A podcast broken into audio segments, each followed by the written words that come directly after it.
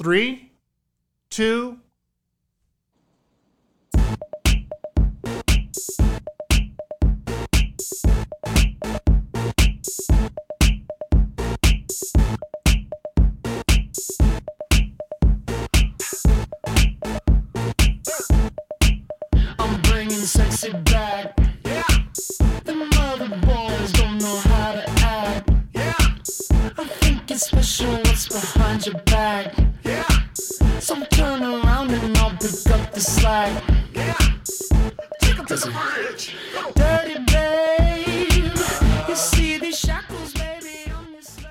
Well, welcome to For Your Review. I'm your host, Scott Birmingham.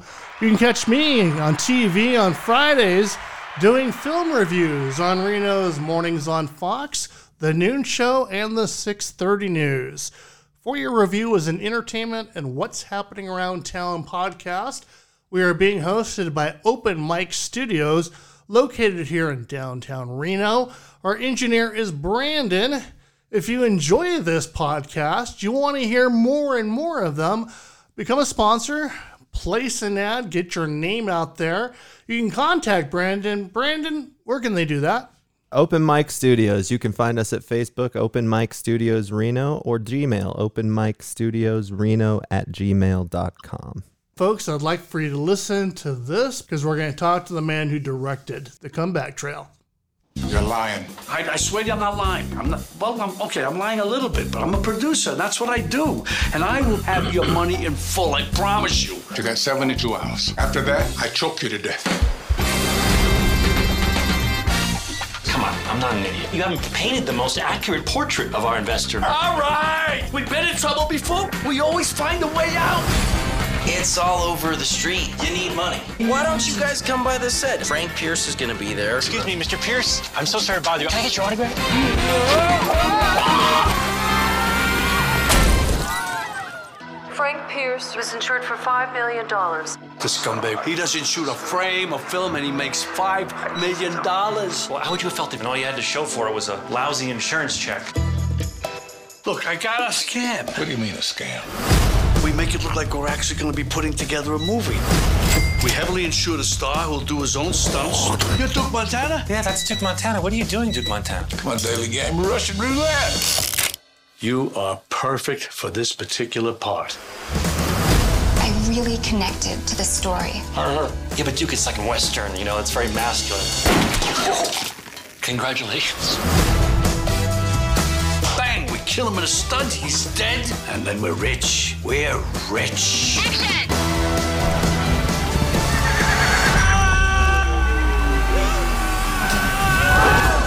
Duke Montana, if he were alive right now, I know he would be saying, Where's that damn horse at?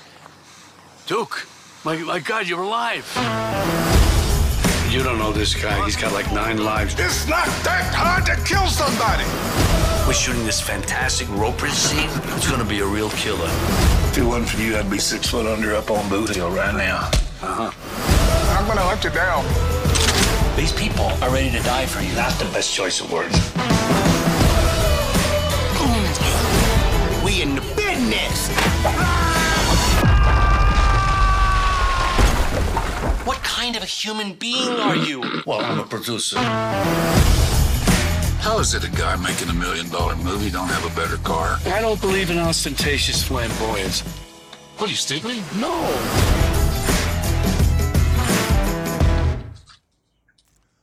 Wow.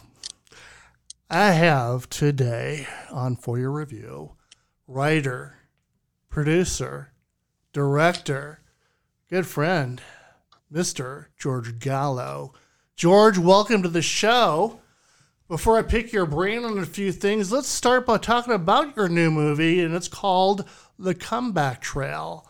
Wow, what a list of stars.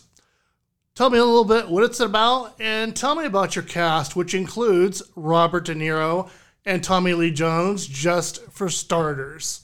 the movie's about uh, takes place in the 1970s, and uh, Robert De Niro plays a a, a complete uh, bottom feeding uh, grade Z movie producer, uh, guys that I I knew very well, uh, you know, and uh, the, De Niro is in, in heavy debt to Morgan Freeman, who's who financed his last picture, who's demanding his money back, and uh, De Niro comes up with a scam to heavily insure Tommy Lee Jones, an aging Western star who hasn't worked in several years, and his plan is to try to kill him in a stunt to collect the insurance. Uh, on you know shooting a movie, they never have to finish the movie. They just have to kill him in a stunt, collect the insurance, and move on. It's the only way De Niro can uh, think of making uh, quick money. And Tommy Lee Jones turns out to be very, very difficult to kill. And therein lies part a lot of the humor, actually. Uh, Well, thank you, thank you, was- thank you so much. I thought it was very funny, you know. Uh, And you know, a lot of it happens during that opening scenes. Zach Braff, his character, Zach Braff. just uh, loves this actor, loves this actor, only for this actor to, you know, accidentally meet his death. Uh, and I just, I love the moment where they're talking about it and it dawns on De Niro. The bulb just goes off on how to make yeah, right. I could kill him. Yeah, I, yeah, I could do the same thing. Tell me a little bit about the genesis of this whole story. Well, of all the films that you know that I've done, this one by far goes back the- the furthest in terms of me wanting to make this. You know, when I was uh, when I was 18 years old, and uh, I I went to a comic book convention in New York City, and I was uh, I wasn't as into comic books as my friends were. So like after a while, you know, they were like, "Oh, look at this one," and "Oh, look at that one," and I was like, "Yeah, yeah, fine, whatever." You know, I just didn't get it the way they did, and I, I ended up wandering around the hotel where the, uh, I mean, as fate would have it, it's like a scene out of a movie. And as fate would have it, I was wandering around this hotel, and I went down toward these conference rooms, and I could hear the rattle of a 16 millimeter projector, and I popped my head in the room, and in the room were a bunch of folks watching this 16 millimeter print that it was an original print in that you know all the splicers were going splices were going through the projector and you could hear the projector skip when it went through a splice. And it was a movie called the comeback trail that harry hurwitz had made and harry was in the room. I never met him and i just found a seat and they were watching it. They rented this room for the day and he was showing it to various cast members and it was not finished. And I thought the movie was. It, I mean, look again. It was pretty hackneyed and and uh, you know in its execution, but I thought the premise was hysterical. That they were trying to kill this actor in a stunt to collect the insurance. So for years afterwards, I tried to find the rights to that movie. I mean, for decades. But because the movie was never really released, I could never track the rights down. It wasn't like you could call Warner Brothers or Wow. you know or Disney or someplace in it, and it, it there was a version of it that had gotten released uh, on, on on VHS, you know, but even that I called the distributor and they were defunct. So I had no idea how to get the rights and I- and I just about gave up on it. You know, I would talk to people about it from time to time, and, say, and my, even my lawyer was like, "George, let it go already." You know, but you know, but what ended up happening was again, this is total fate. About 15 years ago, uh, they were screening Midnight Run. Uh, at, at there's a there's a writer, a TV uh, guy, executive producer Phil Rosen uh, Phil Rosenberg, and he does these screenings, you know, at his house of, of people's favorite movies on Sunday night. And they asked me to come speak. The movie was Midnight Run, which I wrote, you know. So they asked me to come and speak. And as I'm going in the door, this woman comes up to me and she goes, I wanted to let you know that this was my husband's favorite movie. And I said, Oh, thank you. That's very, very kind. I said, What's your name? And she said, My name is Joy Hurwitz. And I said, Are you any relation to Harry Hurwitz? And she said, Harry was my husband. Oh wow! Wow. No, total truth. So then I said, um, do you do you know anything about the comeback trail? And she literally took a step back. She said, The comeback trail? How do you know about the movie? It was never released. and, and she said it was only screened a couple times in New York. And I said, I was there in this hotel room like uh, 150 years ago. I was one of the people that walked in on the screening. I said, Who owns the rights? And she said, I do. She said, when Harry died, he left me everything in the will. So I said, well, do you want to partner up on this movie? And she said, yeah, I'm in. Wow. That's how it happened. Yeah. That's exactly what happened there. George, And do you know how one of the much that producers. is a good story? That is a No, really good truth, story. yeah. That's and she's one of the mind-blowing. producers of the movie. Oh Yeah. my goodness. You know, the moral of this is that I want to be invited to those screenings. And Yes, absolutely. Yeah. Anytime. Wow, that that's really interesting. And even more interesting to me is the fact that here's this great story. I got I need to know. I need to know how you corralled the actors, the talent, the pool of talent that you did for this film. Well, well, this is another classic Hollywood story, and you know the geniuses that run studios. Uh, I, I use the word genius in a very lo- loose way. Okay, I wrote the script with Josh Posner about twelve years ago, and we went everywhere with it, and no one was terribly interested in it. They kept saying, "Yeah, it's funny, but it's a movie about making a movie," and the protagonist. Uh, you know, you're never going to get anybody big to play the protagonist because he's sort of like Wile E. Coyote, and every stunt he sets up, yeah, you know, every stunt he sets up ends up backfiring on him, and no leading man wants to look like a jerk. And I'm like, I think you guys, I think you guys don't know what you're talking about. Is this movie funny or not? Nobody, nobody gives a shit about that stuff. So anyway, and then again, I started, you know, I was going on to other things, and and then out of the blue, I ended up talking. You know, Bob De Niro and I stayed very close from Midnight Run, and I did some work on Analyze This, which I didn't get credit for, but we stayed in touch. We're very close over the years. And he calls me one day and he says, Georgie, do you have anything funny?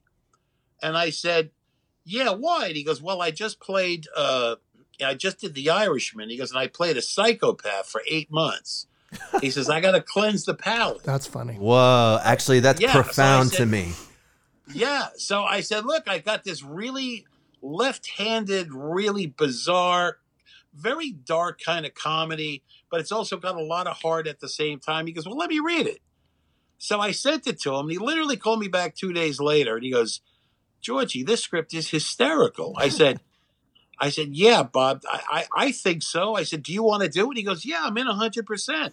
I went, okay, will you let me direct you? And he goes, yeah, why not? I went, all right, you're not going to get any argument from me. I said, Right. I'm in. so then he said, who do you see as the cowboy? I said, well, I kind of wrote it for Tommy Lee Jones in my head. And he was like, I know Tommy. I'll, I'll call Tommy. And I went, okay, well, that's easy. And then uh, Morgan Freeman, I already knew. So I called Morgan. And then once Bob said he was interested, the movie came together like in a couple of weeks. I bet. Yeah, Wow. plus 12 years, you know? But, Yeah, yeah, uh, you know, every movie has its not only its story, but a- a lot of history. You know, there's lots of scripts that just sit dormant for the longest time. And then all of a sudden you get the right people with the right connections, and boom, it's there.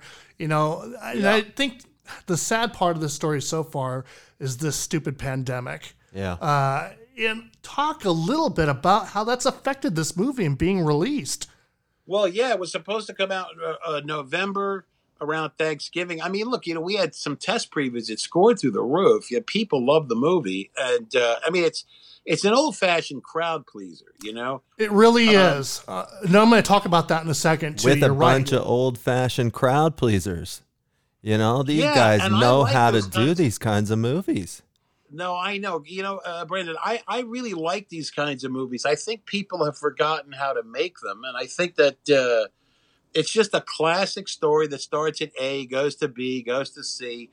And, you know, I don't consider those things formulaic. I just consider them good storytelling. I mean, if you're Yeah. going to use if you're going to use that paradigm, then Greek myths are are formulaic stories. eh, You know, eh, Oh, wow, and they're yeah. classics. They're, they're thousands of years old, and people keep retelling those stories because they're great stories. Well, and You know, they can be about- done well, or they can be done not well. And and uh, you know, listen, I'm in I'm in an pretty cre- incredible position here today because I, I'm just some guy in Reno, Nevada, that is thoroughly impressed by all this. I wouldn't have a meaningful question to add for this for nothing, but but to hear how it unfolds, I- mean, it just kind of shocks me. It makes me think of all sorts of things, and I.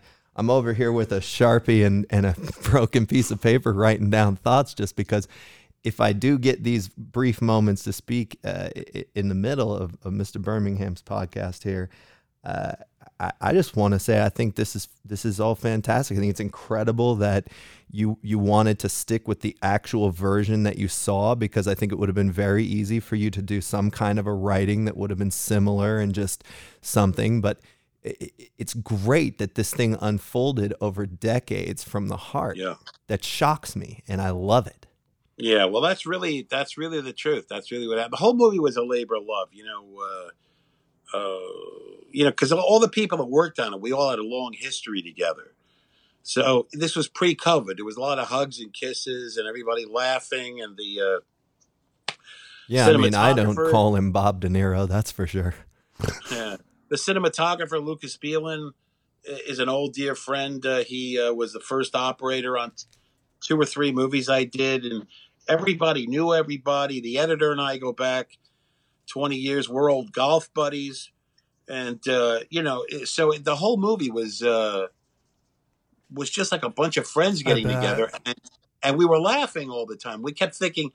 I hope this thing turns out okay because we're having a good time. But you know, the movie might suck, you know, but, but we're having a good time. Well, the trailer kicks ass. Thanks. I'm very happy with the movie. I mean, again, it uh, it's it's a story, you know, and I think uh, you know, you know, by today's standards, it feels maybe somewhat retro because it's an actual tale. It starts out with a person with a dilemma, and then another. You see, uh, the Tommy Lee Jones character is suicidal. He doesn't want to live anymore. Nobody knows he exists. He used to be a big star.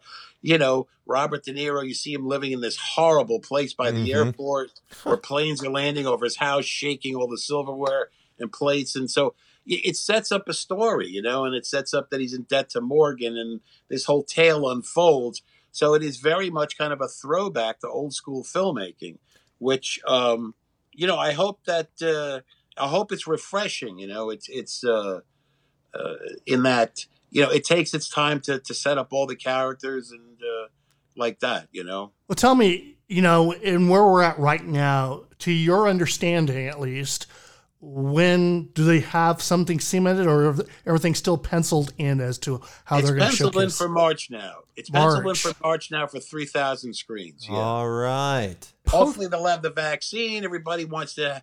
Everybody wants to desperately get out. And look, I'll tell you, I've seen a play in front of a crowd just before the pandemic. We, we when we locked our, our cut, people really, really laugh. And uh, we won the Monte Carlo Film Festival, you know, and it, you know, and uh, there were uh, French subtitles, you know, and all the French people were laughing, but then there were a lot of Italians there, and some of them didn't speak French, and they were uh, just the physical nature of the movie. People were cracking up. Well, I was just thinking the fact that I don't actually know what was funnier through some of the dialogue or actually the things that weren't said that makes it so funny.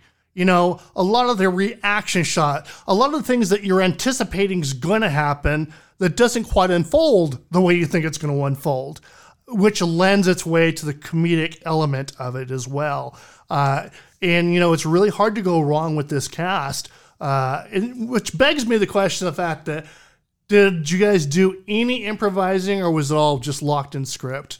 No, we listen again. If you're going to do a comedy, I, I think you got to cut people loose a little bit. I mean, you know, it's it's very funny.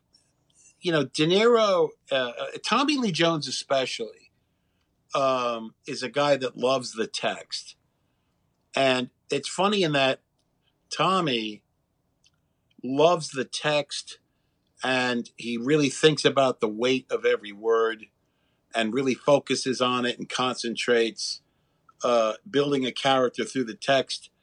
Bob's a little more freewheeling, and uh, you know Bob knows all the text inside and out, but he'll you know he'll he'll uh, try things, Right. and and so to get an actor that's very let's say uh, uh, honoring the text, and another one that wants to try shit.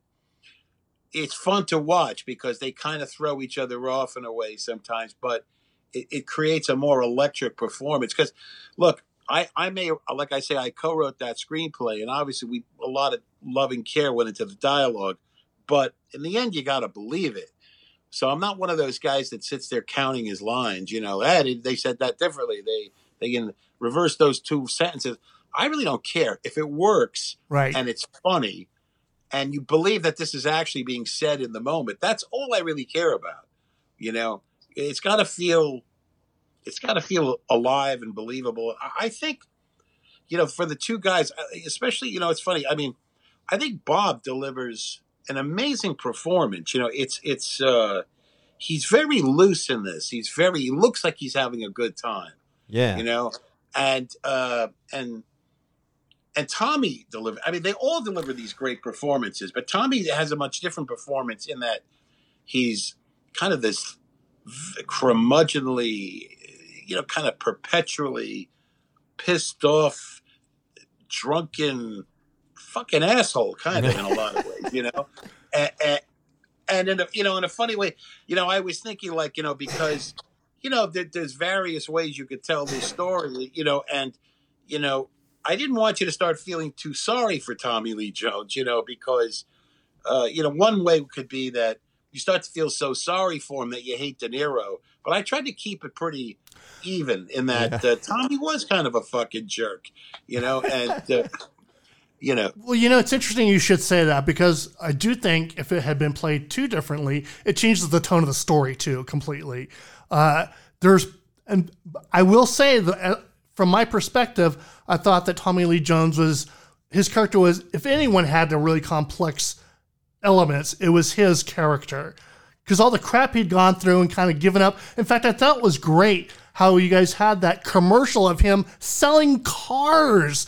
I Yeah. mean, how low can you go in your Yeah. acting profession to do that? yeah, I mean, it's like you know to think that he was. Yeah, I mean, to that it made me laugh. I mean, uh, you know, we shot other stuff that never ended up in the movie. You know, uh, there was a scene where before he went out and did the car commercial, he was just stone cold fucking drunk, and you know he was so hating life, and and you know then he tried to kill himself in the trailer before coming out to do the the commercial, but you know, it's funny. It's like uh, sometimes things on paper you think they're they're funnier than uh, they end up being, and I think the audience like they got it. He, he he was suicidal. You didn't need to see him do all these suicide attempts at the front of the movie, but uh, Absolutely. Yeah, you're 100 percent right though about him being the most complex because you know, I mean, you know, De Niro's character was sort of a dreamer that still thought he had one great masterpiece of a movie left in him. You know, and that's really what drove him. And however he got there, he was going to get there. You know, Yeah. if he killed people, he didn't give a shit. He was going to make this other movie he wanted to make. Yeah. And, but you know, for, can I say one thing that, uh, about Bob? Uh, uh, You can say anything about Bob. okay, when when we were putting together the movie and we started you know we started talking about the character and what he was going to look like and how he was going to dress you know like uh, he's wearing those white loafers all the time you know and we started laughing because bob's 10 years older than me right Okay. but we were both in new york at the same time and we knew all these sleazy movie producers. I mean, you know, because Bob worked for Roger Corman early in his career, and we were both from New York, like I said, and we knew we knew some of these guys, and we started telling stories about meetings we had had early in our career with these lunatics, and we couldn't stop laughing. So a lot of that went into his performance. You know, uh, there were certain people. Uh, there was one guy in particular. I don't want to mention his name, you know, but Okay. there was one fucking just grade Z.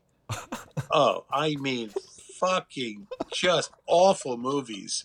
You'd be like you're embarrassed you saw it. Never mind, Yeah. made it. You know. Yeah. And he had the most Tiffany taste. When you talked to him, you thought you were talking to Erich von Stroheim. Like he had all, he, you know, he had, you know, he had cries and whispers up on his wall. You know, he had all these like he would talk about Bergman, and I'm like. Bergman, you make fucking softcore porn movies. What are you talking about? You know, when he was talking about Bergman, he talked about plasticity, and I'm like, what the fuck is this guy talking about? So a lot of that shit went into De Niro because De Niro knew the guy, and we couldn't stop laughing. He had all these books on his shelf: art is film, film is art, all this bullshit. You know, if the films of Francois Truffaut, get the fuck out of here. Anyway, and he was making these ridiculously horrible movies. But anyway, you know, a lot of that stuff went into it. You know. Uh, you know, that was when I was emailing you about if you had read or come across Art Linson's book, A Pound of Flesh, because No, I want to read it. It's a very, very interesting read, actually. It's a very fast read, too. But there's portions of it where he talks about De Niro and how he costume fits and wants to look at what he's going to be wearing and tailor certain things.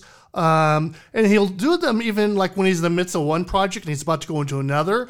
He'll go into the dressing room and start looking for things uh, and piecing together that character before he even goes into the movie set that first day because he wants to be as much as possible on the contrast He of did. that. He did that on this, Scott. He did that on this. He was sending me pictures of these like really funny shirts and hats, and you know, he was really becoming that guy already. And the and he had those white loafers that make me laugh, and those, yeah, yeah. He was. That's what he with the thick belt, like that. Welcome to Miami Beach belt. you Yeah. know, he, uh, yeah. And it certainly made that whole 70s feel come to life too, you know? yeah, you know the other thing too. Again, I- it's it's uh, because a couple of critics. I'm glad you got it. They just didn't get it. You know, I didn't want to make fun of the '70s. I wanted to just make it look like it was taking place in the '70s. Right. Well, And they I didn't wanna, watch it. I got to tell you because I haven't seen the film. I'm just looking at the trailer, but he nails the heart of that character. And if you Yeah. if you identify and and I got to tell you, he I am that guy. My my I I lived a life where I was that dumbass and we could talk about that another time. But the heart of the character is kind of timeless. That buffoony do anything to get to the top guy is going to exist throughout the span of history. So there's there to, to me you, you nailed it by putting him in the 70s and Well, and the other element too is, and I hate to say this, sometimes as and she used the quote dreamer, you got to dress and look at to have the psyche of it. Do you know, does that make sense? Yes. Of um, course. You know, you're drinking the fancy wines and the, the pink champagnes and the caviar because there's a convincing that needs to happen too of mm-hmm. it. And if you're living the life, then you're part of that life. You know, and some people take it to more extremes than others. Uh, and some people can say it was a phase I was going through. I just think it fits so properly with the producer who's the money man. I mean, and there are so many ways that they want to try to get that money good, bad, or indifferent. Yeah, well, exactly. I, I, I have to tell you, these guys, they're like, you know, you know, they say like a shark could smell blood like tw- ten miles away in the water. That's these guys are like that with money, you know, and and they're always trying to find some poor sap, you know, that's in the car business or some damn thing that's as far away from movies as they can get, and they just smell money and they go right for it like a shark and they start lying through their teeth about how they can double their money, triple their money, and and what's amazing is they know they're lying, and they do it so effortlessly and with so much poetry. You have to admire it. It's uh, there's a line in the movie that came literally from the mouth of one of these producers when De Niro says at the beginning of the movie, he goes, he when Morgan accuses him of lying, and he goes, "I know I'm lying." He, go, he goes, "I'm not lying." He goes, all right, maybe just a little bit. You know, I mean, that literally came from a guy that Bob and I both knew. Well, That it's, a direct quote. it sure is a, even though it's a dirty mirror, it's a mirror on the movie making business. And there's Yeah. a lot of politics goes on with that, a lot of scheming, and a lot of lying, and a lot of empty promises. And the music business. Well, it's like I asked Liberty, do you know, does the business ruin the talent? You know, uh, the uh, the expectations of what we want from you. Does it ruin the talent that's there? Uh, because it's like we're totally ignoring the talent, or it's an on-demand talent kind of a thing. You know, uh, the tip jar there, so to speak. Uh, let me- I, I would, yeah, I think it does. Ultimately, you have to be very, very careful to. Uh, there's so many pitfalls along the way. I think you have to be very careful to keep your soul intact Hmm. because uh, you know artists in many ways are like children you know, in the best possible way and also the worst possible way. You know, when you've got your heart that far out in front of you, you know, the chances of getting hurt are high. And at the same time, like a lot of times, you know, people say, well, why do artists act so child like like children? It's well, they are kids in a way, and we pay them to be these kids. You know, we we pay, you know, we get paid to act out and have these fantasies and all of that stuff, and then they're like shocked when the child has a temper tantrum. It's like, well, yeah, that's part of being the kid. You know, it's like Yeah. you're totally fucking unrealistic about everything you're doing. You know, and uh, but over the years, I mean, I'm older now. I'm in my 60s, so you know, I'm I I but the, the I didn't mean to go off on a tangent, but the yeah, the, the business side of it can destroy you, and I've seen a lot of people get Yes. destroyed by it. You know, you've got to you have to have nerves of steel in some strange way. You know, Well, I have to tell you, and I'm gonna, you know, I, I guess I got the luxury since it's my podcast to say at least uh, the fact that you will not find, or I should, I should word careful how I word this. I am probably one of the hugest De Niro fans ever, Yeah. and you know. That's not saying that every little film that he's ever done has been magic on film. I don't think that. But, you know, I think that his good stuff just overshadows the other stuff. Yeah. Um, and I I say this to George too is the fact that um, uh, George, even if he wants to do both of you guys at the same time, I would love to do a podcast with him included in it and Okay. talk to him.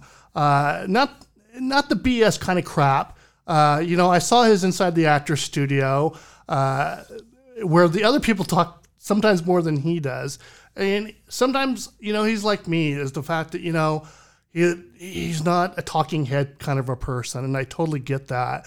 Uh, but I think that when he does have things to say, he has things to say, uh, and I would love to try to work on uh, doing a podcast with him and you guys. You guys would sound like you guys would be great just talking. Yeah, the well, 3 we're of buddies. us. You know, I'll ask him. You know, it, it's uh, yeah, you're you're 100 percent right. He he doesn't say many things that uh, you know, like some people can babble and they go off on tangents. And I got to tell you, for a guy, he, he's such a sweet, dear guy. You know, and and uh, I I find that uh, like the really really spectacular ones, he obviously being at the top of that list.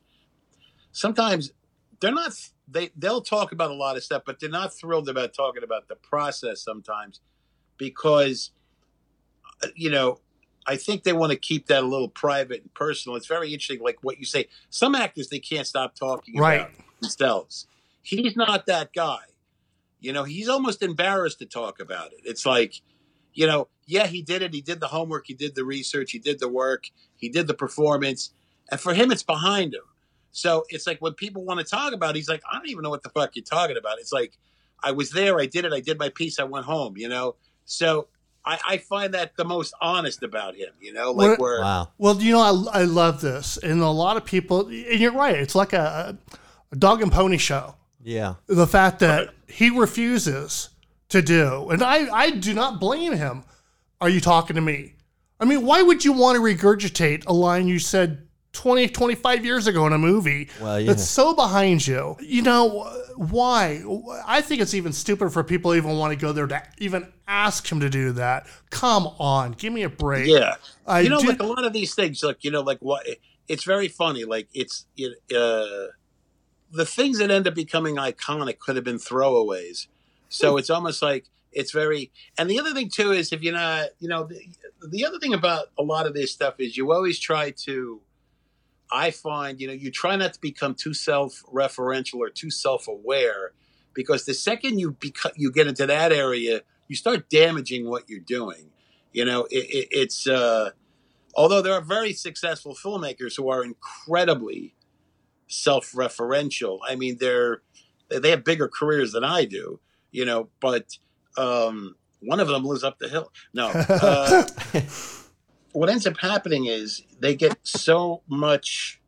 Uh, you get so much critical acclaim and so much attention, and before you know it, you're bathing in that, and you forgot why you wanted to make movies in the first place because you know, you you get you, it's something you start to marinate in a bit too much, and and uh, Hmm. you know, I I uh, I look, I it's very funny. I I still, as odd as this may sound, and I really mean this uh, in all honesty, I still do this because I, I get I'm blessed to still be doing it, but I do it because I get a real kick out of doing it. You know, it's and I have to tell you something. Probably financiers don't want to hear this, but this is an interview. I'm supposed to be honest in the interview. The movie, in a funny way, becomes the byproduct Hmm. of you having a good time with a bunch of other artists. Because if you get too caught up in results, you're fucking dead. So if you, you have to somehow be in the moment of while you're making it and enjoying the moment while you're making it because all of those things are feeding off each other. If you start getting into this mindset of is this going to be any good or not, now you're looking at yourself too much. Now you're limiting yourself. You start to limit your choices, and before you know it, you're not doing anything anymore. You you kind of you box yourself into a into a corner. Like it's, I don't think you could create anything good that way. I mean, look, when Monet said, "Hey, I'm going to put violet next to yellow and see if this vibrates," he he didn't think, "Hey, I'm going to sell more paintings now." He was he would he didn't give a shit whether you got it or not. Neither did Van Gogh. They hoped you do. I hope people like my work. You know, I mean, I'm not doing it because I, I want empty theaters, but at the same time, if that's all you're doing it for, you start. I don't know, like you're singing for your supper, and if everybody applauds 20 nights in a row, and on the 21st night they hit you with a rotten tomato, then you think that you're questioning everything. You can't get into that mess. you Well, know? you know, it remind. That's why I felt that, and there were two very specific reasons why.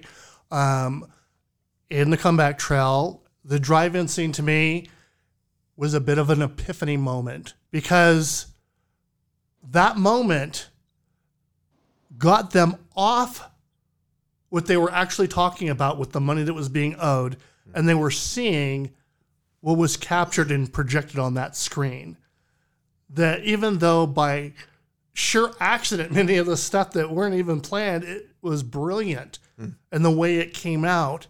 And George is right. You know, you can't sometimes plan brilliancy. Hmm. Brilliancy is born out of the moment. And if everybody happens to be on the on the same page in in their own unique way in a contributing fashion, there's by you can't even compare it to anything else. It is what it is, and you were lucky you were able to capture it in a bottle at that mm-hmm. moment. Mm-hmm. You know, when I was younger, my dad was in the military.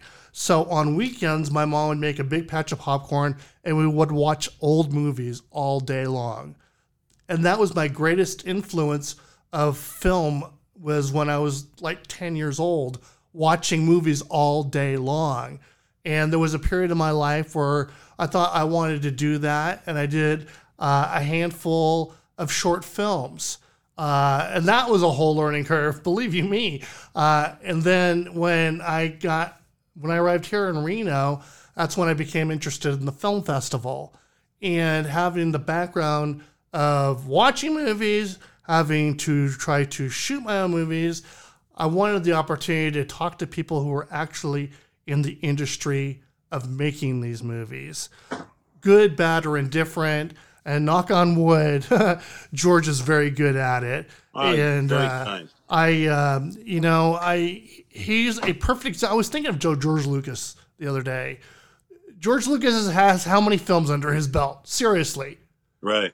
But the only one he's known for is Star Wars. It's the thing that just threw him out of the planet. Did George plan on that? No. It just happened. You know, no, in fact, yeah, in fact, I think he thought he had really shit the bed with that one because he said no one was coming to see this. I, I, I but I, I didn't mean to cut you off. That's Go okay. ahead. No, uh, the point is you can make 30 movies and you're lucky if you get one that people like found an interest in. You know, and I, I was just thinking about the idea when he supposedly scissored up, tore up his uh, his DGA card, and I'm thinking the dude's still in the files. It's it's more of a symbolic gesture he was making, but there was a whole lot of politics found in a movie that the studio said, wow, we can make some money off of this. And, you know, trying to take the movie away from him. I mean, a whole lot of politics that he wasn't planning to encounter unfolded before him. Mm-hmm. You know, his stake when that movie started blossoming was in the merchandising element. And that's where he made his money with hmm. all that merchandising that came out of Star Wars. No, like as a look, as any kind of eh, whether it's art, music, movies, whatever the hell it is, it's you're the you know the writer is the first audience of it, you know, and it's got to make you laugh or make you cry or whatever first. And I, I think if you come from a place of manipulation, it starts off wrong. It just starts. Can I ask you a question? I mean, Sure. Do you have more questions to ask, or, or I do. Uh, I have a few more. why look you have something that i love okay we're, we're kindred spirits Yes, okay? we are. when i hear when i hear you talk about movies i hear that you love movies okay and i i find today that many film critics don't seem to love movies they seem to actually dislike them the way I read them, when I read your reviews, I go, this guy gets it. He has a sense of film history that goes way back.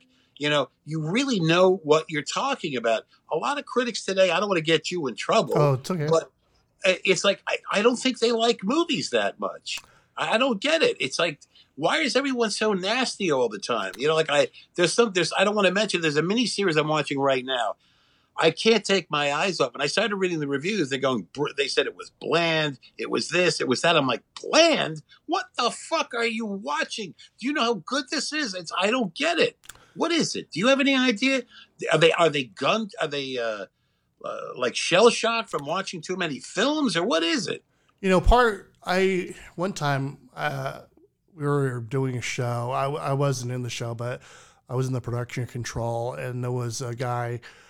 I, I won't mention his name, um, but he was tearing up on a movie that I really liked, and I decided, and I at that moment decided, uh, one, I wasn't there to defend the movie or have mm. an argument about the movie. I mm-hmm. felt that he was very, very entrenched in his thinking, and there was really nothing I was going to be able to say that was going to change that way of thinking.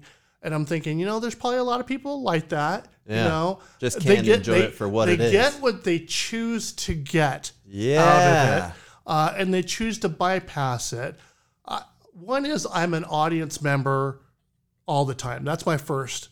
You know, Well, that's the smartest. Look, that's the smartest way to do anything. Look, whether you like Jackson Pollock or not, okay, he said something really brilliant in an interview. And he said, if you could only find a way to leave your predispositions and your personal garbage at the front door, when hmm. you walk in to experience something, it'll be a much richer, deeper experience. Okay, mm-hmm. which makes sense. If you look at everything through the eyes of a child, you will like movies more, you will like music better, you will like life better. Amen. Okay. But if you walk in with all these preconceived ideas and you walk in with your arms folded, man, oh man, you're never going to enjoy anything. That's not the way to approach it. and you know, to to tag along that thought is the fact that there are some movies I'll see the trailers for, and one just now based on the trailer, it's not a movie for me to watch. Uh, there's nothing interesting to me I can tell that will appeal to me, uh, and maybe uh, the next day it will. Yeah. You know. Well, Um, that's interesting. I got to tell you, that's happened to me. You know, where I saw a movie and I walked out of there and I said, "Man, that thing fucking what the?" F-? I was, and then it would stay with me. I'm glad I didn't have to write a review about it. And two weeks later, I'll revisit it and I'll go, "Man, I was wrong." That And I have been that way too. Mm-hmm. Yeah, it pushed a button in me I didn't like. Well, and You when know? you add the layer of, you know, some of these guys are, are self aggrandizing as well. Think about it this way the same critic who might uh, give the poo poo ratings to, to something like this, would he give the same nasty rating if it wasn't De Niro and it wasn't these big names? Because he's going to be more forgiving. Is he, is he being harder on him or harsher or more critical because of that? Well, I'm going to use an example of something here, and I was going to save it for another podcast to do all together. Um, but have you seen um, Hillbilly Elegy? I are you there? I'm here. I it's very funny you said that. I it, it was on look, and I know Ron Howard. I, it was on two nights ago, and I watched half of it, and I was really really sleepy. I started watching it late at night, and I had to shut it off because I was falling asleep. And I don't like doing that to somebody's work. You know, I don't like. I respect it too much. Right. And there are people acting their ass off in that thing. I said, you know what? I'm going to stop it. I'm going to go back to the beginning and I'm going to watch it again all the way through. But I started it at around 10 o'clock at night. I figured I'll make it till midnight, but I just didn't make it, you know. So, Well, so he- but I can't speak. I can't speak about it. So, Okay, well, I don't want to brainwash you, but uh, maybe I will put something to put to think about at least. They, I was sent a screener from the studio mm. for the film, and it included a Q and A with Ron and the um, the two stars that are in it, Amy Adams and Glenn Close. And Ron said something on there that made me think about his movie a little bit. And he said, you know, um, that this is kind of a journey movie. Now, and I hate to sound uppity up about it, but some people don't understand what a journey movie is. It's a, kind of a movie that just washes over you. Okay, there's no definitive middle, beginning, and an end to it. It has to start somewhere and it has to end somewhere. Okay, but it just washes over you. Now, as from a filmmaker's point of view, director's point of view, there are certain ways you can create those washing moments. For me, I compare it to like, I don't know if you've seen the movie Roma. Mm. yes, I did. Roma is, to me, for me personally, a fantastic movie. It's just, it's beautiful. It's harrowing. It's just, it's, it's, I loved it. I went to a screening in New York for it. Netflix flew us all out for it. It was, it was kind of a great opportunity to see it. The director came in and talked about it for about 10 minutes. But a lot of that movie is not broken up with a bunch of cuts. There are a lot of long shots. There are a lot of long takes, which you could talk to a lot of filmmakers and you don't see very much of that anymore. But it serves a purpose. Uh, there's a point to why it's done that way. Yeah. It wasn't done because I couldn't afford it for most part. Right. For his part, he did it for a reason. And when you're watching a film, kind of almost like you're watching it from across the street, a situation happens, it plays in your head very differently than going from a long shot to a medium shot to a close up shot to a reaction shot. It just it plays differently. If you were to watch, and I'll use an example, a couple fighting, it's very different if you were like in the car next door watching it fight. Yeah. It almost feels like I'm watching this when I shouldn't really be watching this. It's none of my business. The kid that gets clobbered in the supermarket, you know, it's none of my business. I shouldn't be sitting here, but you're captivated by it. You know what? How far is this going to go? That's kind of sometimes the feeling of what you're going through. Um, there's a scene. Well, I, I got to tell you, it's very interesting what you're saying because long shots also, long shots in some ways can be anxiety producing too because you're looking at something for, like you say, for a very, very long time and you can't really look away except to look away from the screen. So it could be very hypnotic in a way. And at the same time, it, it could also produce a great deal of anxiety because a lot of times when you're using lots of cuts, which obviously you know is is is part of the dialogue of making movies and the choices you make as to why you're going to use cuts versus long takes if you're using long takes and you're you're watching something let's say done in in, in one long master and you're forced to watch it it can be also very uncomfortable to watch yes. because the cuts almost remind you that you're in a movie. Yes.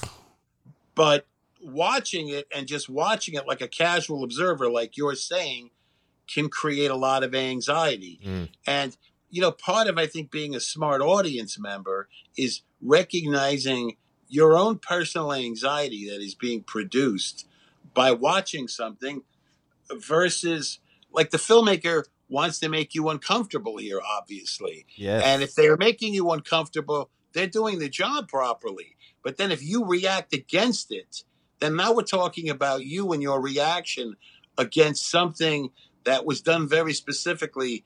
Uh, that's really funny. I, there was a review. I did a movie uh, called Middlemen years ago. Uh, I don't know if you ever saw it. I did.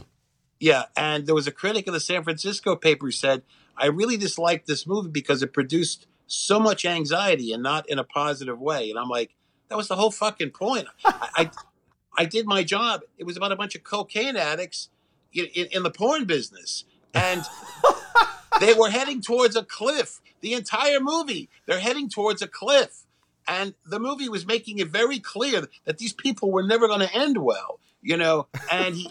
And I said, "That's exactly what I intended to do." So, so, so he reacted ne- negatively to it. That I can't stop, you know. But to to to attack the movie for its for its very virtue made no sense to me, you know. Well, I'm really looking forward to the comeback trail because to be honest, this movie is going to be uncomfortable for me because even though it's lighthearted and there's levity and that's what it's about, it's going to be a pretty harsh reflection. I mean, you mentioned uh, talking about De Niro's character, those types of people they do shatter their souls. I shattered my soul at some point in my life, and I've spent about a decade putting it back together. And Yeah, and I'm gonna yeah. watch this movie where it's like we are totally making fun of dumb fucks just like you, and Yeah, it's kind of it's it's profoundly interesting for me. I can't wait to watch it. It is in yeah, a way. I, I hope you enjoy it. I hope I'm gonna enjoy love it. I I look, love the movie is- trailer. yeah, the movie is, is is a lot of fun. You know, we kept look as crazy it all is. I mean, there's like a, you know, there's some almost like Three Stooges kind of bits in it. There's a horse that when it hears a certain words, it starts kicking. I mean, there's some crazy shit in it. But we also wanted to make the movie seem semi believable. Guys, I got to tell you, my low battery thing is going off, and I Uh-oh. don't want to. I don't want to suddenly be gone. That's okay. I mean, uh, you know, what do you think, Scott? Do you want to try to get get a couple rapid fire questions and let them just talk to us Go until ahead. you're done? Fire away, fire away, and if I disappear, then I apologize. okay.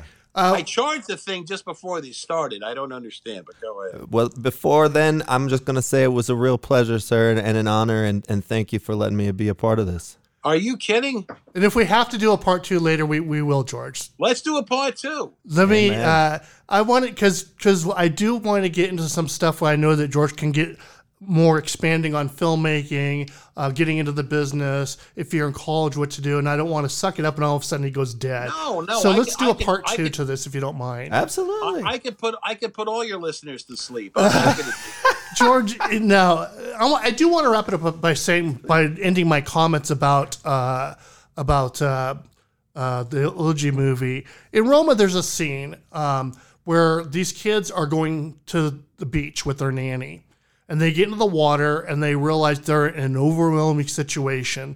And you'll watch the movie, and there's not a single cut in this shot. There, it's shot uh, sideways, which is interesting too, because and it's let me pause for a second. If you think of that screen and what you capture in and out of that screen, you see these kids go into the water and then go off the screen. So you can't really tell how deep they're going, what their reaction is.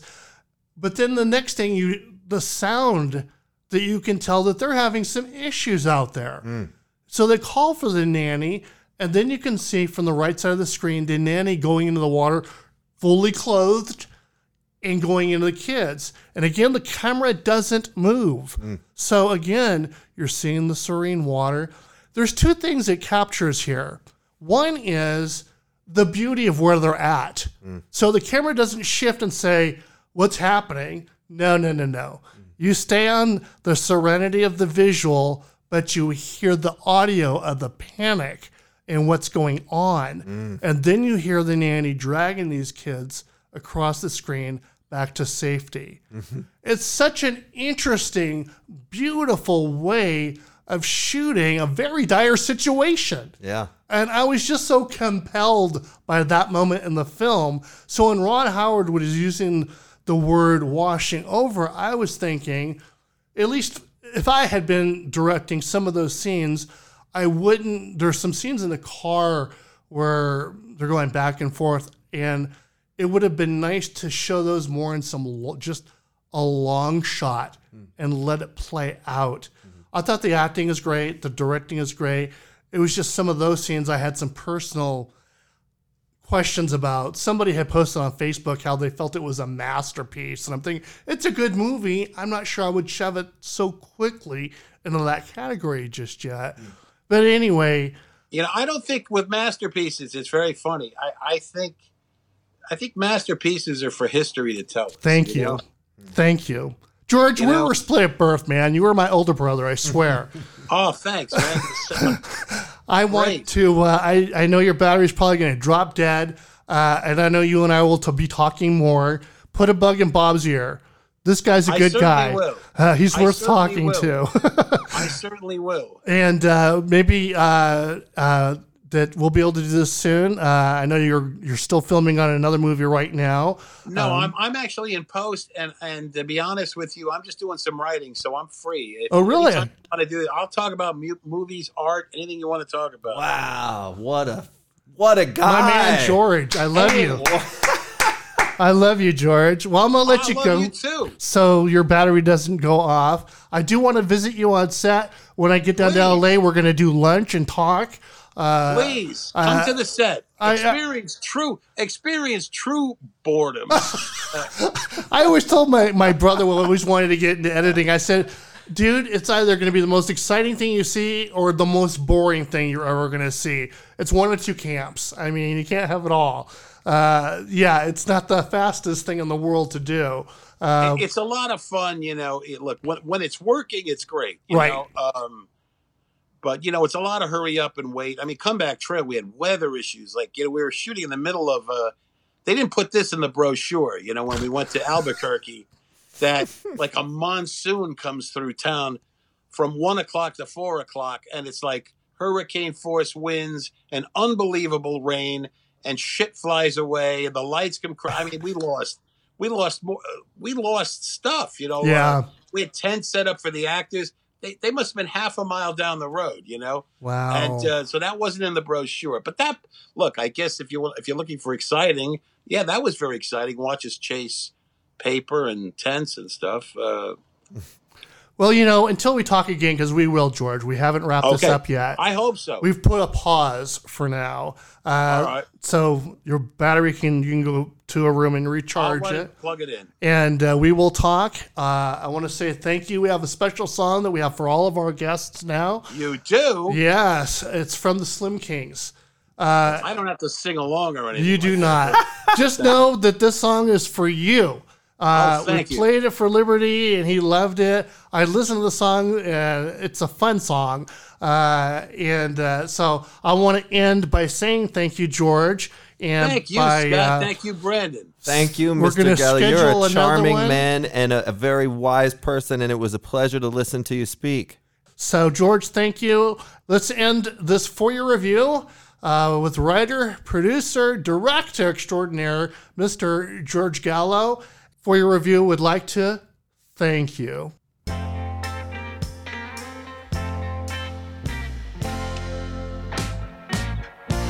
Thank you